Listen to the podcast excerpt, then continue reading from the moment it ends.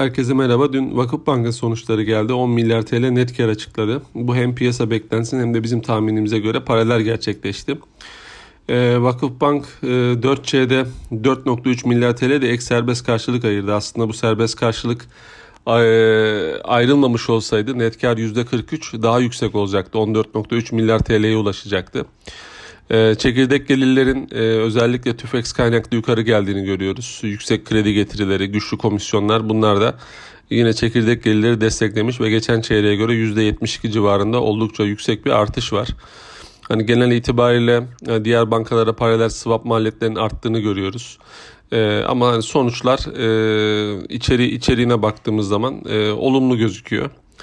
E, aynı zamanda banka 2024 beklentilerini de paylaştı. 2024 bütçesinde e, yaklaşık 50 ile 100 bas puan arasında e, net faiz marjında artış öngörüyor. %17 ile 19 arasında da bir TL kredi büyümesi öngörmüş. Ee, hani biz bunların ışığında e, sermaye getirisinde %17-19 arasında görüyor. Biz de bunların ışığında kendi e, modelimizi güncellediğimizde sermaye getirisini e, Vakıfbank bütçesine paralel %17 gibi düşünüyoruz. Bu da e, 2024 karında yıldan yıla %28'lik artışa işaret ediyor.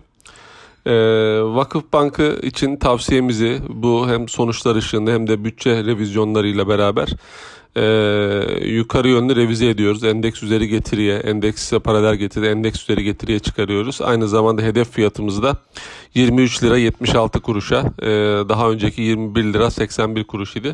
Oraya revize ediyoruz.